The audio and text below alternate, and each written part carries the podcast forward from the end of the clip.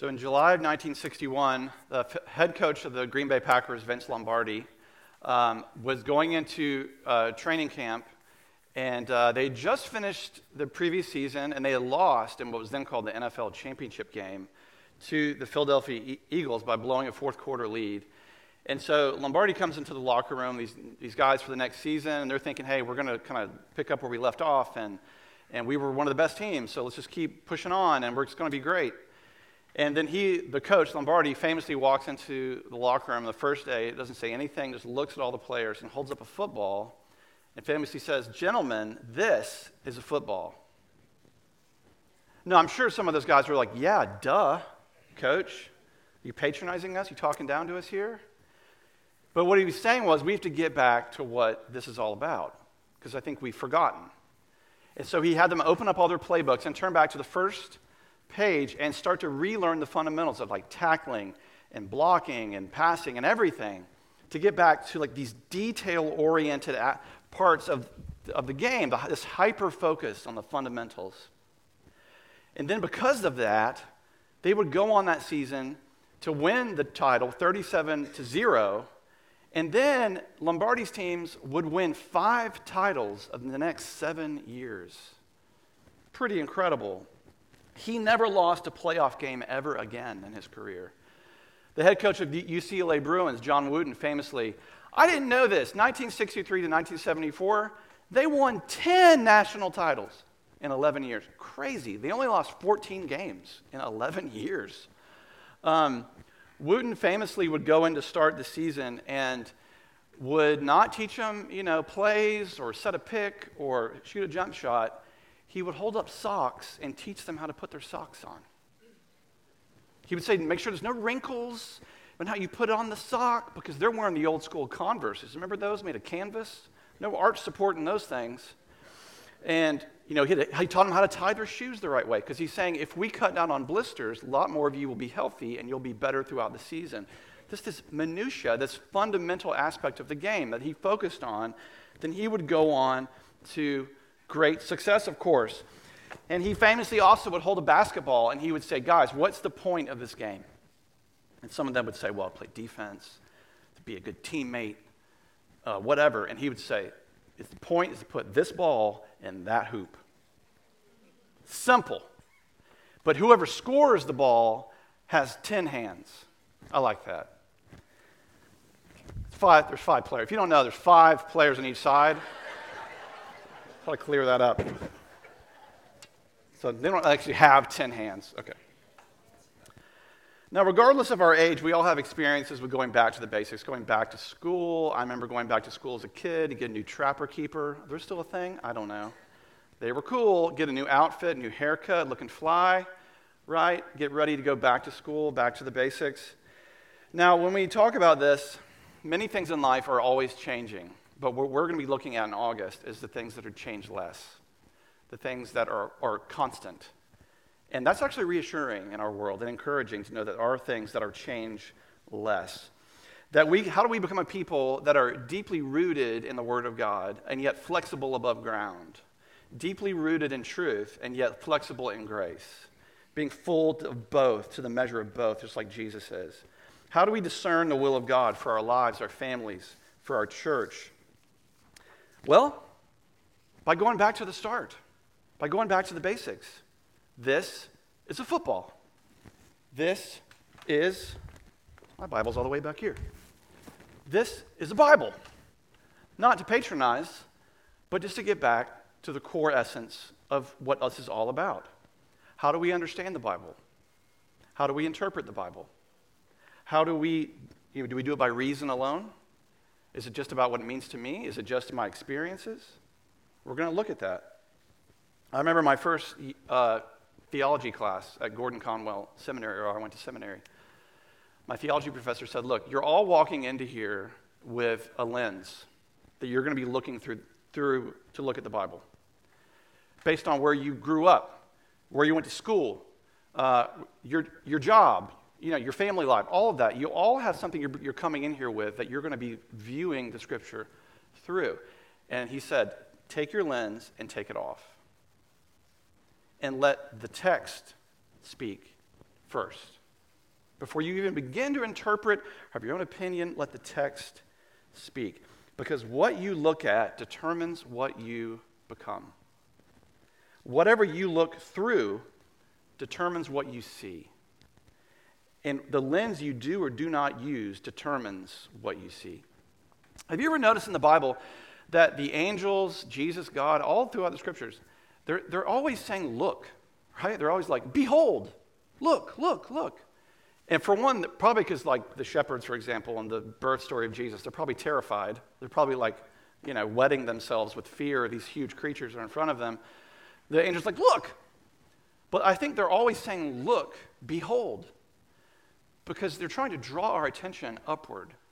They're trying to capture our imaginations, to, to see that we can ask the Holy Spirit to help the person of Jesus be revealed to us. That when you see the Lamb at the center of the throne in heaven, you see everything else more clearly. Everything else makes sense. This is why Christianity is so true, is because it makes sense of our lives. It makes sense of the human condition. It provides, it provides context to why we're here, where we're going, and, and what's the point of life itself. When we see clearly through Scripture, you see the Lamb at the center of the throne, you see everything else clearly. For Scripture is the lens through which we can see everything else. See, the light of Scripture can shine down on our experiences, on our reason, on our traditions, and inform those things, but not the other way around. The Scripture is primary. So we're going to look at those four words actually of the next four weeks Scripture, traditions, reason, and experience. And we're going to be going back to the basics with these four wor- words. So, the first, okay, there's a lot I could say about Scripture in a very short amount of time, so I had to distill it down to really three big ideas. Uh, the first is that Scripture is a special revelation. All right? Well, there's three of them.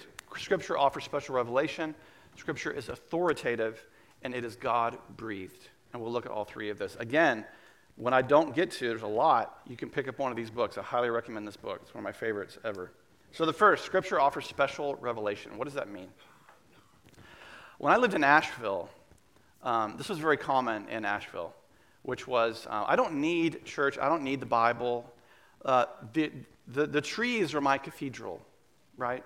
Nature is my cathedral. When I go to the beach or whatever, or I look in the mountains, and I, I, on one hand, I'm like, yeah, absolutely. I totally agree with that. I love nature. I love hiking. I like granola bars and, and wearing chacos and, and all of that. and just be ready for a spontaneous hike at any moment. But I see God in those things, but those things aren't God, right? This, this person was correct that there is enough in nature to reveal, in a general sense, that there is a creator. And most individuals would acknowledge that. That you can't deny the design and the beauty and the intricacy of nature. And the Bible says, because of that general revelation, all people are without excuse. We all know there's a creator, and therefore we fall below the moral standard that he has set, and that we're sinners. So, because we know that, we're really without excuse, no matter who we are, where we've come from.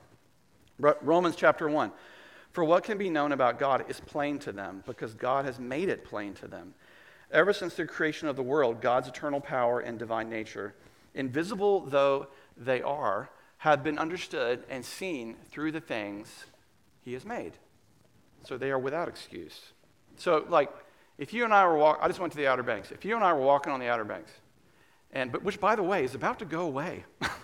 it is really eroding. Um, uh, if you and I were walking down the beach and we picked up like a stopwatch or a wristwatch, it was on the sand, and you picked it up, you would look at it and think, clearly, someone made this. The ocean didn't create it and spit it out at my feet. Somebody made this watch. The created thing points to the creator. That nature is a general revelation, but nature can't really tell you about Jesus. It can't really tell you about sin or salvation.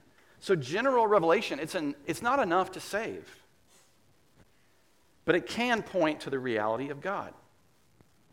So I have a really deep thought to share with you. Do you remember Deep Thoughts on Saturday Night Live? The Jack Handey? If you're old enough to remember that reference, sorry if you're under the age of 40, I apologize.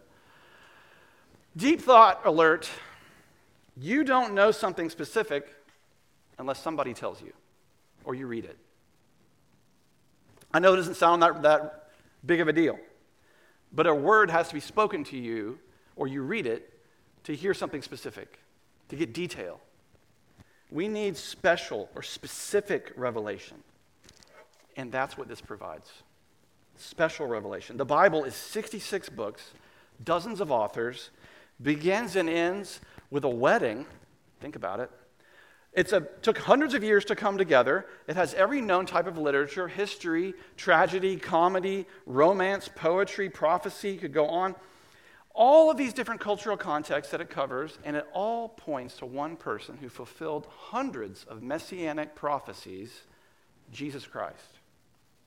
That is special revelation. And that is what Scripture provides for all people. Secondly, Scripture is authoritative. Now, before I even get into what that even, even means, I want to give a disclaimer that the Bible should never be a weapon to wield. The Bible is not a rule book to get right or to get wrong. That it's not a cause for constant shame. The Bible is authoritative because it is the Word of God, but it is beautiful because it's authoritative. It is freeing because it speaks with certainty. Like Psalm 119, there's a bunch of Psalms like this. I find my delight in your commandments because I love them. I revere your commandments, which I love, and I will meditate on your statutes. We should delight in the authority of God's word, not use it as a bludgeon to win arguments, because no one is convinced that way anyway. You can't convince anyone of anything by arguing with them. Ultimately, we have to decide for ourselves. I remember when I was ordained, um, before, well, before you kneel and they pray over you, that you, they ask you a bunch of questions, and everyone has the same answer.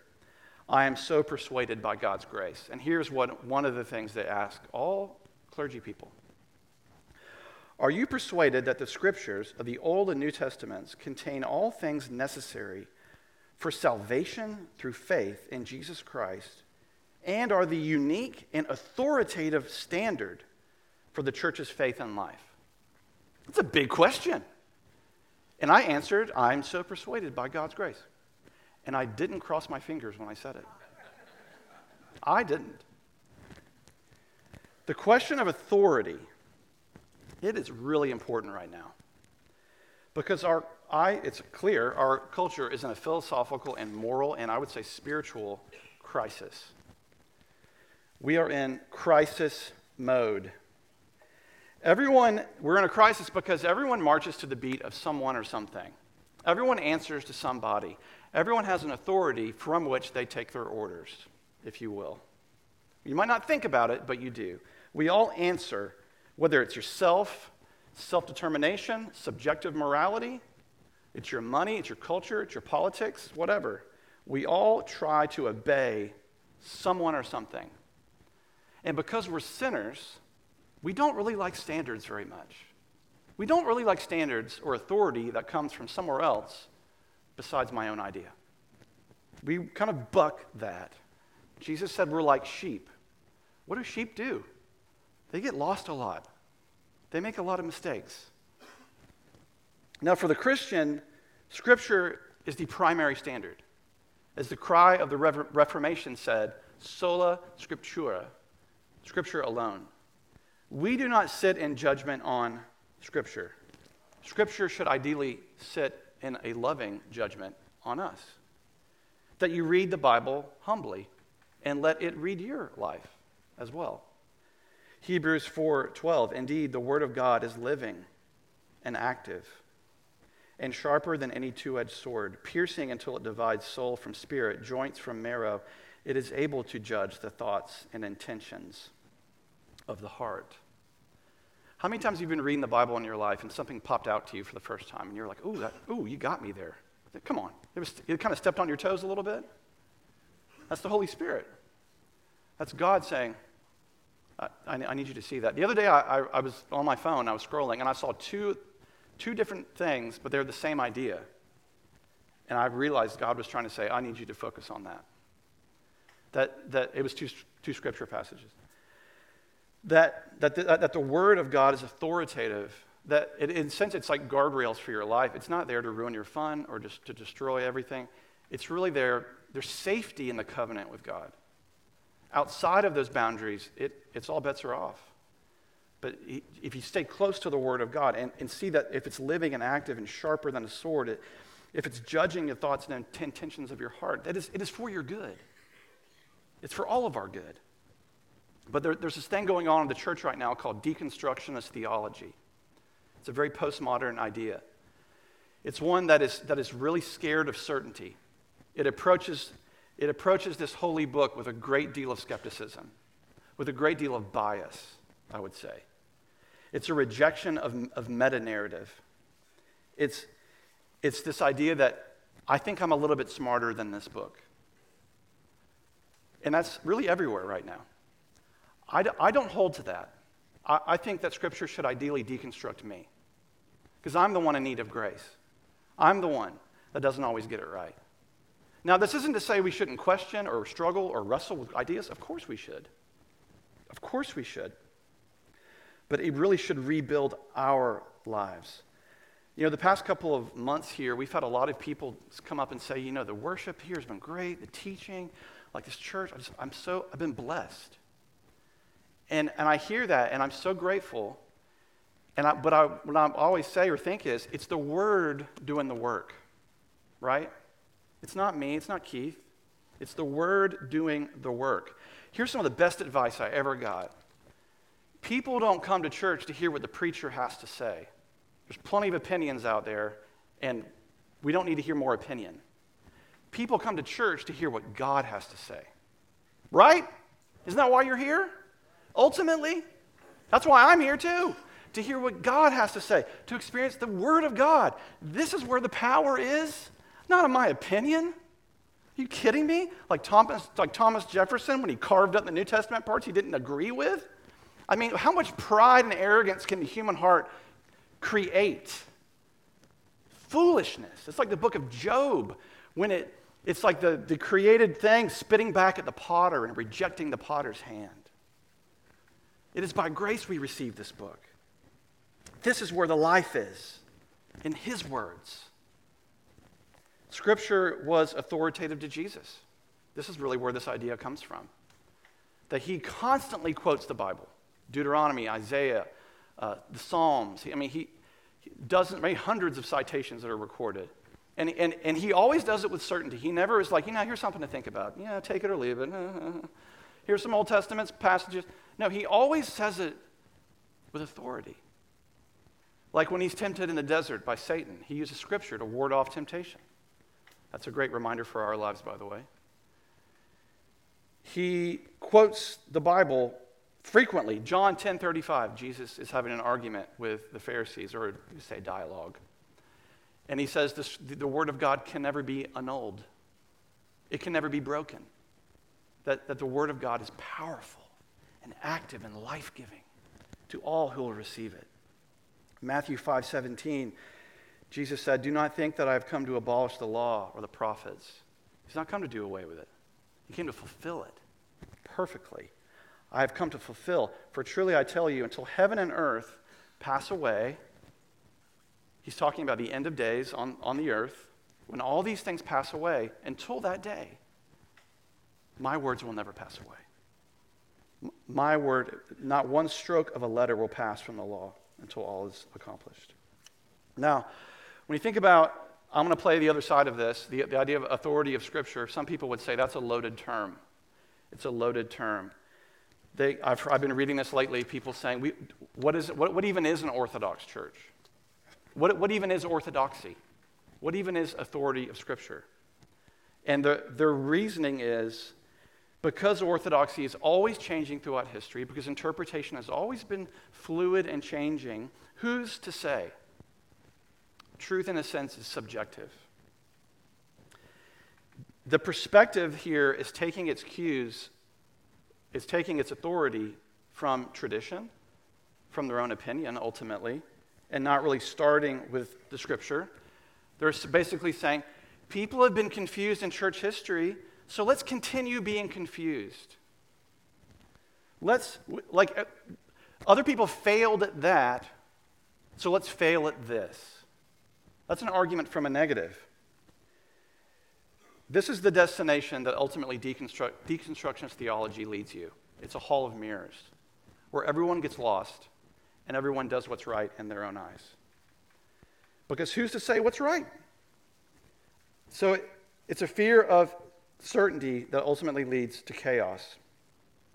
Now, don't get me wrong, no one perfectly follows the Bible, that's for sure. No doubt about that. But that's what makes a standard a standard to spur us on to good deeds, to challenge us and motivate us to be more than we thought we could be. Then lastly, scripture is God breathed. 2 Timothy 3:16 All scripture is inspired by God and is useful for teaching, for reproof, for correction, and for training in righteousness. So you might be thinking, okay, it's God breathed. God inspired it. The Holy Spirit inspired all these different individuals throughout the ages. He inspired all these church councils to come together and bring together a codex or a book at one point in, in the history of the world. So, what, how, how do I interpret Scripture? How do, I, how do I make sense of this? Again, more than I can cover right here, but I will say a few things. John Wesley was a self professed bibliophile. Those are his words, not mine. Bibliophile. He said a Methodist should get cut and they bleed Bible. He said he would teach to you should lean toward a literal interpretation of the text if it allows it. So some of them don't. He also gave some helpful tips. Am I reading the Bible in a way that brings me in contact with the whole of it? Basically, am I reading it in context? Do I read Scripture in large enough portions to see isolated passages in their larger context? Again, am I, am I taking the whole? Do I use responsible aids to aid in the insights of others? Do I have any means of marking, noting, recording to be engaged with it? I would say this many times there's parts of the Bible that are very confusing.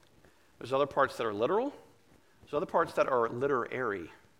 Some things can be interpreted literally or literarily. Like, for example, the Genesis creation accounts. Now, some people, uh, if you go to like Ken Ham's Ark in Kentucky, they would say six days God made the earth. I would say that Genesis is not um, a recipe, it's poetry. Like if God was going to tell us how he made everything, we wouldn't understand it anyway. Now, it's interesting, though, that the six days do follow what we see in science of how creation came to be. But there, it's not necessarily literal, but it is literary. In Matthew chapter 5, Jesus teaches that about sin, how to avoid sin.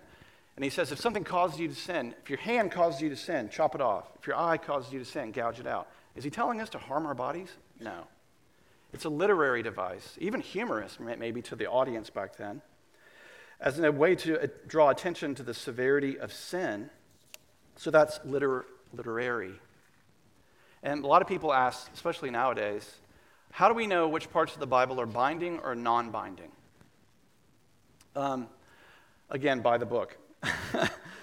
I mean, if you read like Leviticus chapter 19, that gets a lot of attention. It says things like, don't eat lobster, don't wear uh, clothing of multiple types of cloth, right? Well, I had shrimp last week at the beach. We're all wearing clothing of multiple types right now. So we're all falling short. But also, Leviticus 19 says, don't marry your sister or don't, don't date your horse, okay? Hopefully, we uphold those things. Some things in the Old Testament are moral, some are ceremonial. Clearly, the lobster, the things that remaining ritually pure, all these types of things were important for the temple worship, which no longer exists. Other things are moral, and they're still upheld. For example, you could look at like the Ten Commandments. We would want to still uphold those things. That, that's a moral law. Okay, and I'll close with this though, because I, you could teach on this all day about Scripture authority, it's God inspired, um, it's, it's a revelation from God. You know, what? it's all true. But you know what? Without love, it's all meaningless. It's all pride, really. Because you know who else can quote, quote scripture? The devil. The demons believe and they shudder. Right belief without love turns into pride. And the worst type of pride is religious pride, the most dangerous. Paul, the Apostle Paul felt the same thing in 1 Corinthians chapter 13, which I'm pretty sure now is official. You have to read this at every single wedding. I just think it's a rule. It's a rule now. If I speak in the tongues of mortals and of angels, but do not have love, I'm a noisy gong or a clanging cymbal. And if I have prophetic powers, and I understand all mysteries and all knowledge, and if I have all faith so as to remove mountains, but I do not have love, I am nothing. If I give away all my possessions, and if I hand over my body so that I might, boast, but do not have love, I gain nothing. See, at the heart of the understanding of Scripture is the love of God shed abroad in your heart. It's to see that the whole entirety of this book ultimately is the heart of a loving creator who inspired this thing to begin with. It's the heart of love that was behind this book, the love of God. And Jesus was the most orthodox, right believing, right teaching man who ever lived. And yet he was the most loving and the most servant hearted as well. You know, without Scripture, we wouldn't have words like this God with us. Emmanuel. We would never have heard those beautiful words God with us. And without Scripture, we wouldn't have heard these words either. On the night in which Jesus gave himself up for us, he took the bread and he broke it and he said, This is my body given for you. As often as you take this meal, do so in remembrance of me.